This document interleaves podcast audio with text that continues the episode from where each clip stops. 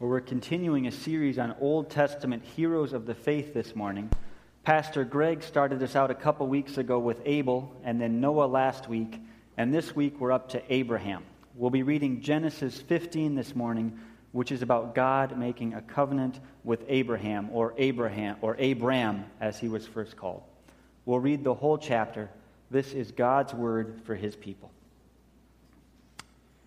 After this, the word of the Lord came to Abram in a vision. Do not be afraid, Abram. I am your shield, your very great reward.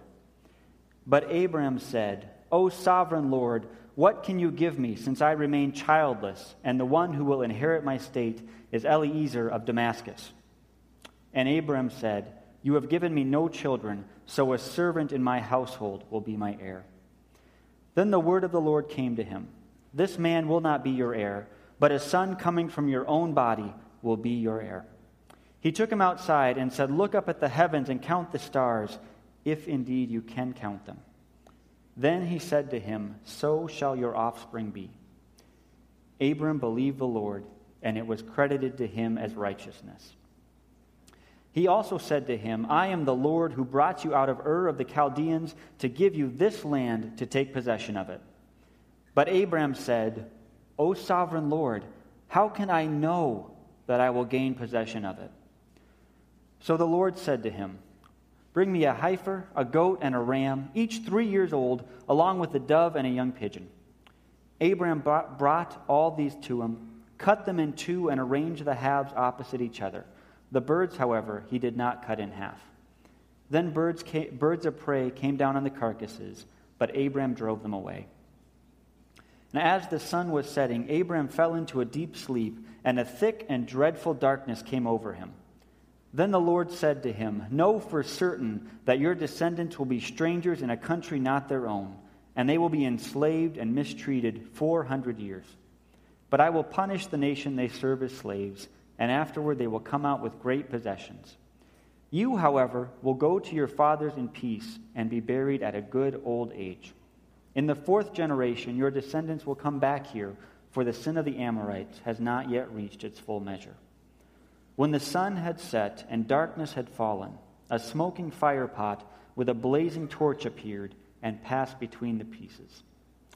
On that day, the Lord made a covenant with Abram and said, To your descendants I will give this land, from the river of Egypt to the great river, the Euphrates the land of the Kenites, Kenizzites, Cadmonites, Hittites, Perizzites, Rephaites, Amorites, Canaanites, Girgashites, and Jebusites. This is God's word for us today. So, at some point in the past few weeks, Pastor Greg came into my office and told me that I would be doing the Abraham sermon in this series, and I had two thoughts right away. First, great. There is a lot of good stuff in the Abraham story. And second, wait, there is a lot of good stuff in the Abraham story. How in the world am I going to cover all of that in just one sermon? So I thought about it for a few days. I tried out this idea and that idea, and I just didn't really get anywhere. But then one night when we were reading our evening Bible stories with our sons, the Abraham story in that Bible story book popped out at me. We've been reading the Big Picture Bible lately, and that's a kid's Bible story book that tries to give a picture of how the whole Bible fits together as one big story. And when it comes to the story of Abraham, the Big Picture Bible talks especially about how God promised to give Abraham a people and a place. So this morning, we're going to talk about a people, a place, and a promise. First, the promise of a people. At the beginning of Genesis 15, God tells Abraham not to fear because God is his shield and great reward. And Abraham responds with faith in the Lord, but also with a question O sovereign Lord, what can you give me since I don't have any children, and a servant will inherit everything I have? How can I be blessed if I have no children to carry on after me? Now, in Abraham's time, not having children was seen as a curse. In effect, God, Abraham is saying to God, God, how can you say you're going to bless me when I am under this curse? Abraham has been faithfully following God for some time now, but he's still not seeing much evidence of the promised blessing. And so Abraham asks a question, and God responds. Oh, in verses 1 and 4 of Genesis 15, it says that the word of the Lord came to Abraham. And when the Old Testament uses that particular phrase, when the word of the Lord comes to a person, it's usually introducing a prophecy. When the word of the Lord comes to someone, God is making a special authoritative statement. This is a proclamation of something that will happen or a call that must be obeyed. And here in Genesis 15, verse 4, the word of the Lord brings a sure promise to Abraham You will have a son, and in time you will have so many descendants that you won't even be able to count them. And God brings Abraham outside and gives him a new vision. Look at the stars, God says. Count them if you can. Count them till you're exhausted if you want. That's the number of descendants you will have. And as Abraham stands out there and looks up at the night sky, he feels reassured.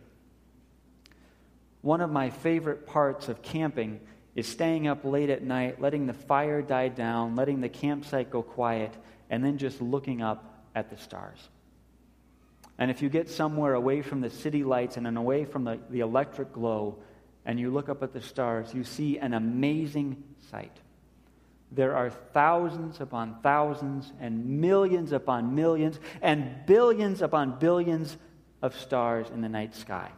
And if you have any kind of spiritual sensitivity, it's hard not to be amazed at the awesomeness of those billions of stars and at the power of a God who could create all of them.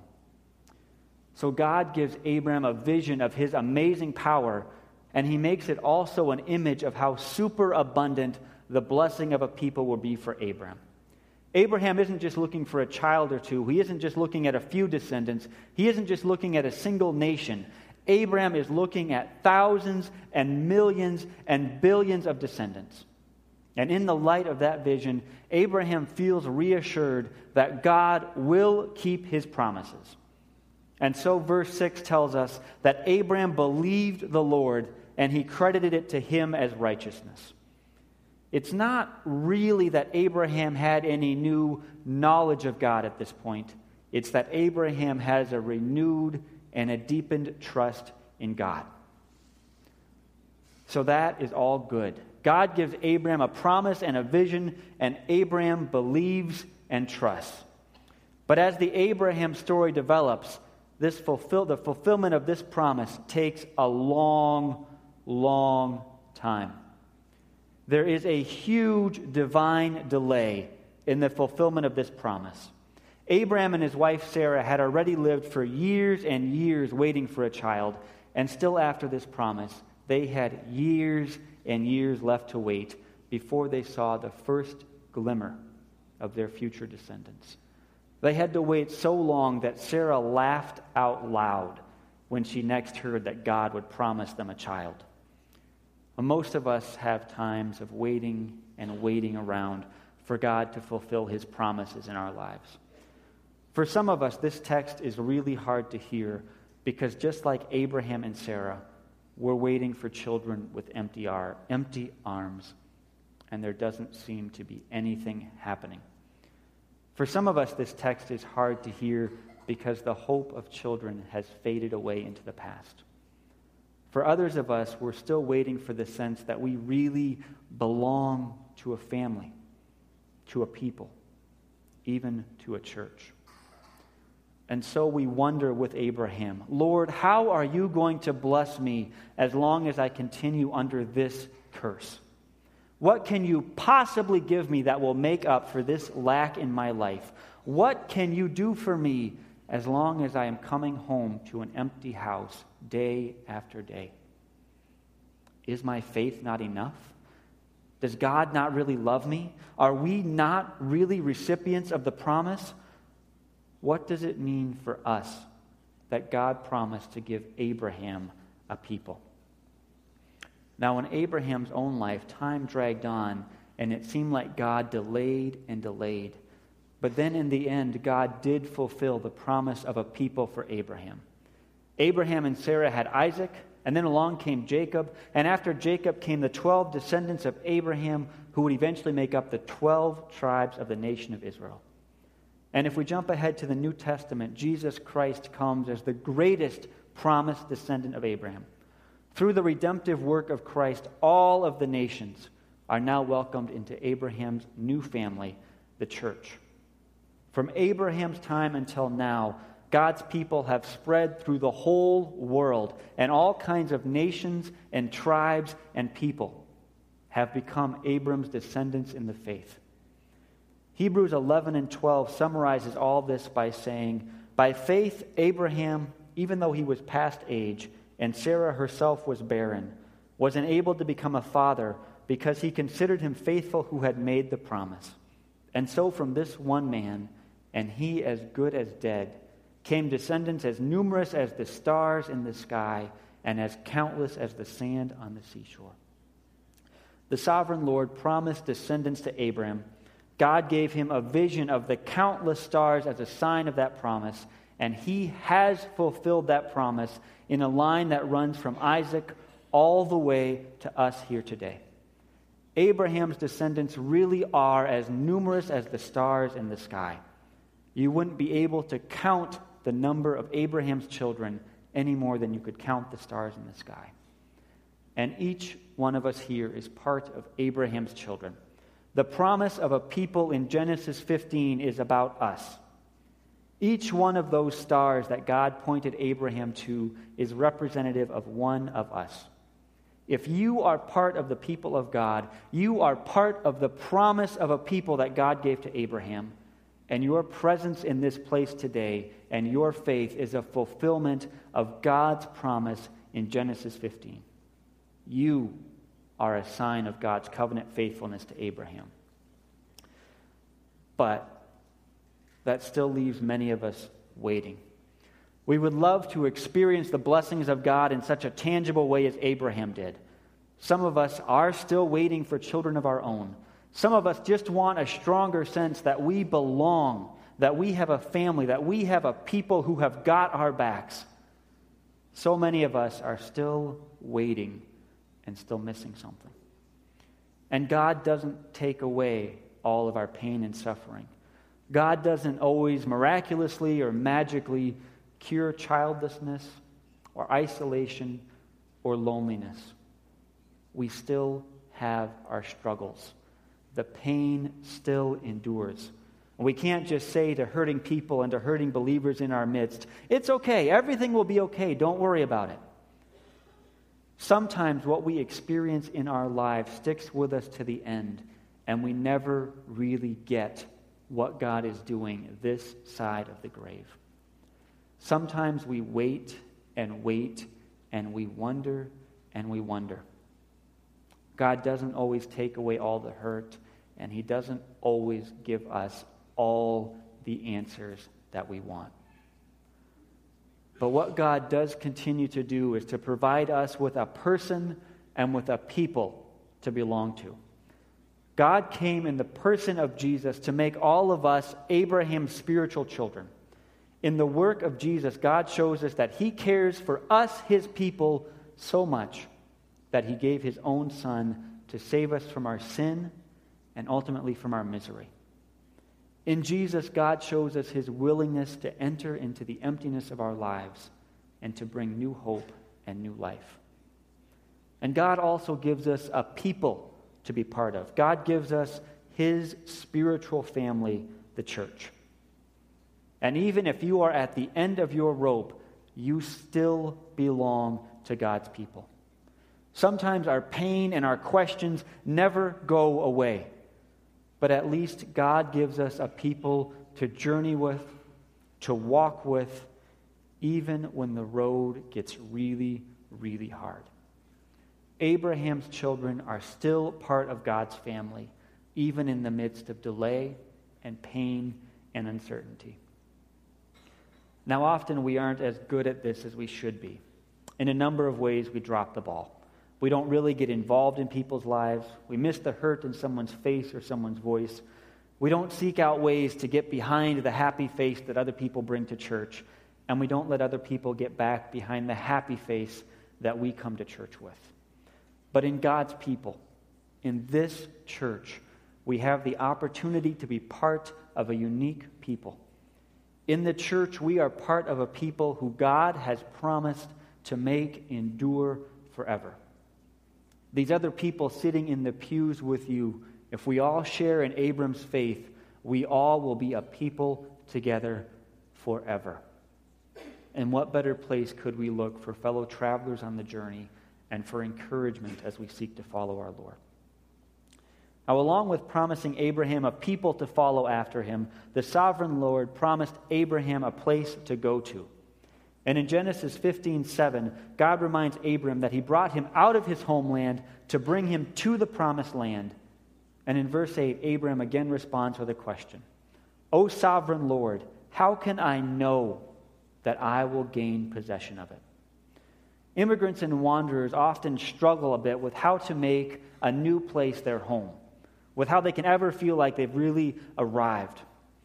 Last week, while we were moving, I got into conversations with a couple of the movers who were helping us, and they both had this just defining sense of not being where they belonged. One of them had immigrated here from Algeria, and he sure didn't want to go back, but he kept clinging to his identity as a person from there. I am from that place. Another one of the guys had had his mother and grandmother immigrate from Lebanon, and the greatest dream in his life was to go back to the Middle East and to find the place where his family came from.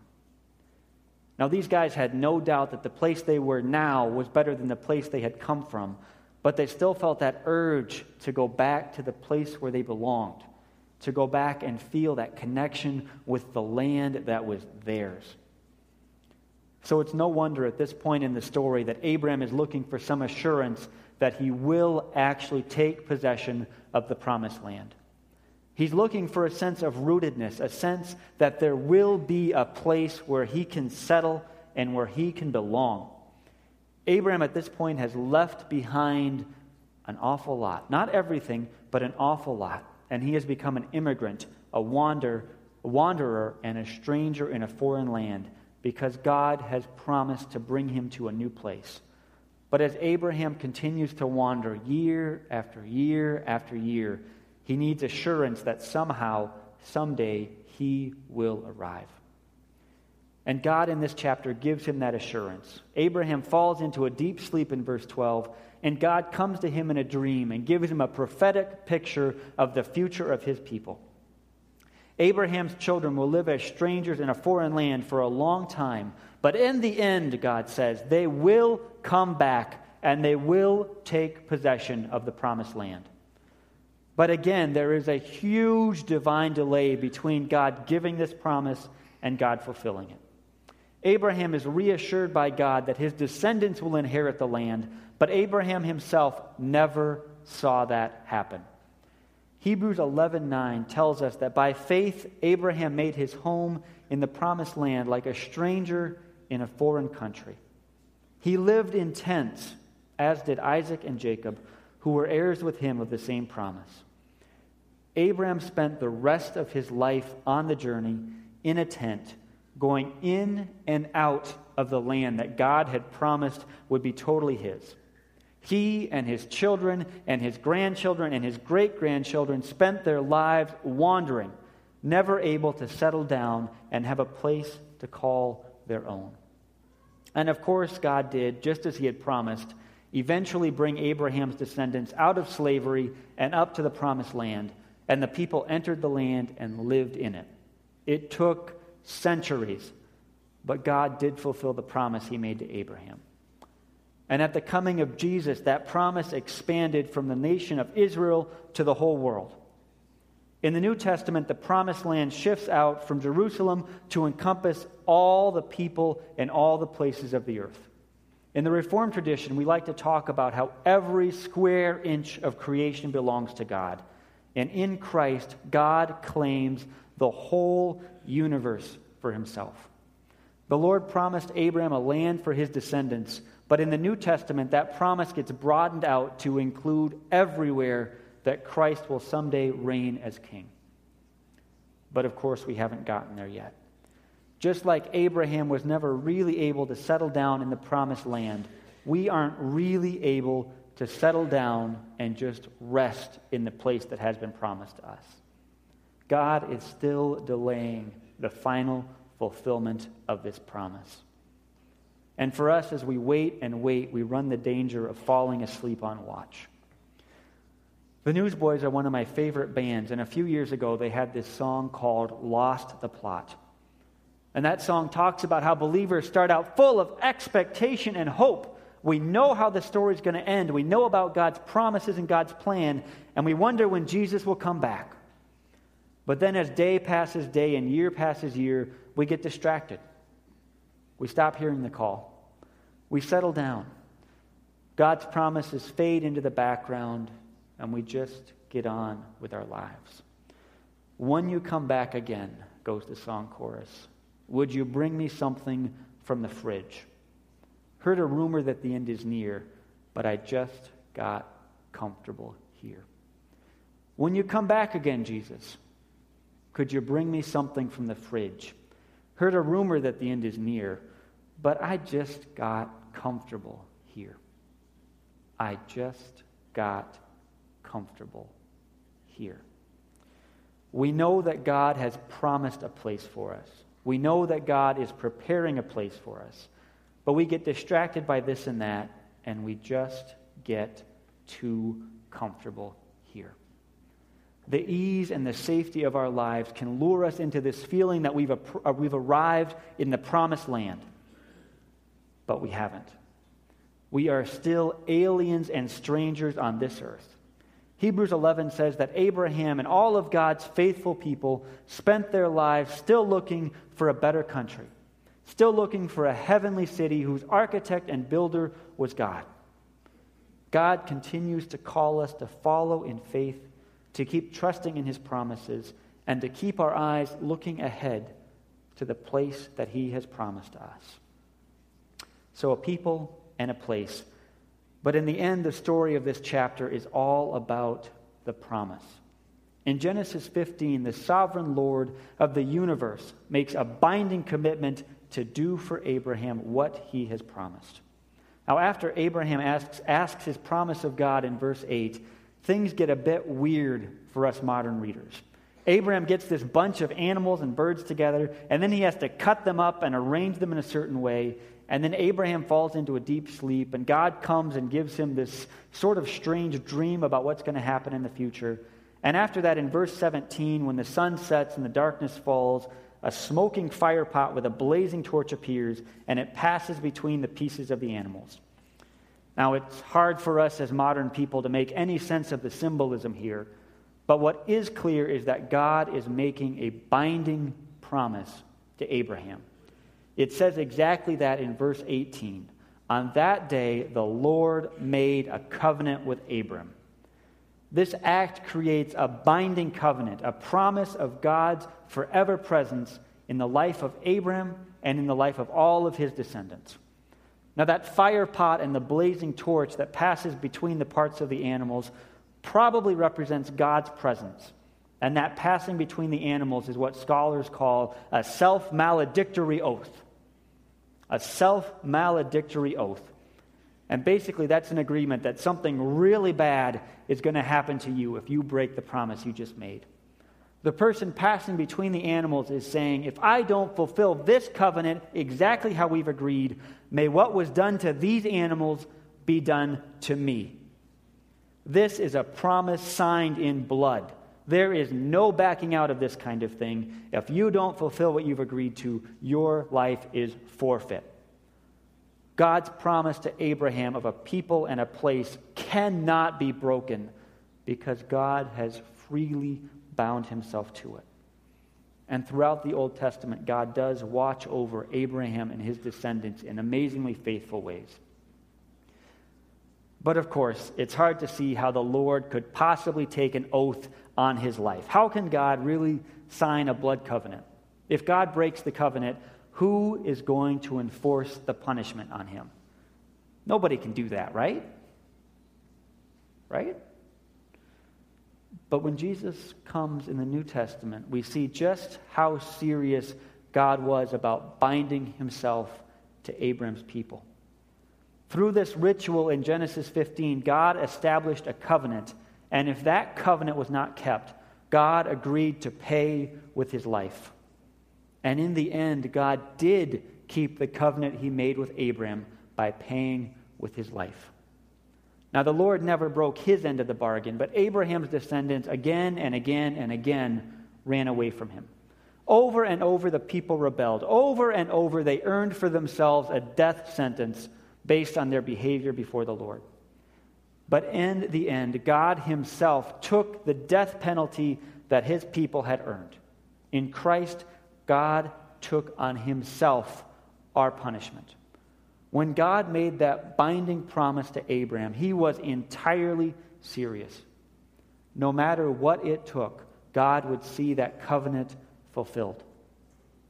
Abraham would have a people, and those people would have a place. And today, even though we're God's people, we break every promise that we make. If you look back over the years and the centuries, God's people have never really been very good at keeping the faith. We do things our own way. We make gods for ourselves. We make ourselves into pretend little gods.